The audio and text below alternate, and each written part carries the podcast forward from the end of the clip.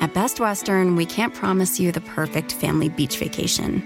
We can't promise that it won't rain, or that you won't get a sunburn, or that your family won't endearingly call you Lobster Mom for weeks afterward. What we can promise is a warm welcome and a comfortable room amidst all the joyful chaos. Lobster Mom. Life's a trip. Make the most of it at Best Western, with over 4,200 hotels worldwide. Hey, history lovers. I'm Mike Rosenwald with Retropod, a show about the past rediscovered. These days, we demand answers from our food. Please place it in the bagging area. Is it organic, all natural, non GMO? We check labels and obsessively read articles about ingredients that cause or prevent cancer. It wasn't always this way, though. For decades, even centuries, it was sort of like what teachers tell school children on Cupcake Day chocolate, vanilla, or sprinkles. Hey, you get what you get and you don't get upset. That is, until 1959, when the country's awareness of what's in our food was kickstarted by a panic over one single piece of food a berry. It was just weeks before Thanksgiving when Arthur Flemming, the secretary of what was then called the U.S. Department of Health, Education, and Welfare, made a startling announcement. Cranberries in the Pacific Northwest had been contaminated by a weed killer that was known to cause cancer in rats. He advised people to be on the safe side and avoid buying cranberries with uncertain origins.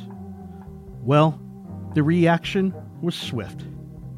Grocery chains removed cranberry products from their shelves. Restaurants cut them from their menus. Berries were dropping like flies. Newspapers ran front page stories on the issue for weeks. They offered recipes of alternative side dishes for Thanksgiving. Things like lingonberries and pickled pear. One article covered the very important news that the Department of Agriculture had served a pie containing a mix of apples and cranberries in its cafeteria. A manager promised no more would be served until the controversy was cleared up. Suddenly, the public's vocabulary included a new and very hard to pronounce word aminotriazole. That was the name of the herbicide that had been detected in the cranberries. Oh, and the name Food and Drug Administration. The little known agency that had first detected the contamination was at the forefront of solving it. It was tasked with finding a way to test massive amounts of cranberries in time for Turkey Day. Imagine the anxiety that must have produced for investigators. I mean, this is Thanksgiving we're talking about. At one point, the FDA dedicated a fourth of its staff just to cranberries. The agency's chemists worked around the clock testing berries, not by the handful, but by the trainload. Days before Thanksgiving, the government announced that it had cleared more than 7 million pounds of canned and bagged cranberries. It also announced an emergency labeling system to distinguish tested cranberries. Cranberries in grocery stores were marked with prominent signs reading approved and certified. Sound familiar? According to an FDA historian, this was the first time people learned to pay attention when the FDA said something, and it marked the start of the agency's rise into a more prominent public position. In the end, none of it was enough to save the cranberry that year. Cranberry sales for Thanksgiving in 1959 dropped by 70%. They were still down 50% by Christmas.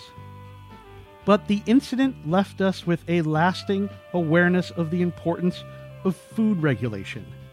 And with this fantastic little tidbit of political history. In mid November, at the height of the cranberry panic, then Vice President Richard Nixon made a show of eating not one, but four helpings of cranberries at a dinner in Wisconsin to show support for the berry. Not to be outdone, that same night, Senator John F. Kennedy, who was preparing to run for president, drank two glasses of cranberry juice. Of their brave feat, Kennedy reportedly said, We both have eaten them, and I feel fine. But if we both pass away, I feel I shall have performed a great public service by taking the vice president with me.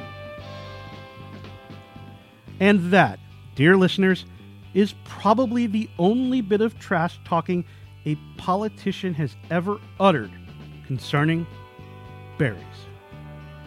I'm Mike Rosenwald. Thanks for listening. Special thanks to Theresa Vargas, who reported this story for the Washington Post. And for more forgotten stories from history, visit washingtonpost.com slash retropod.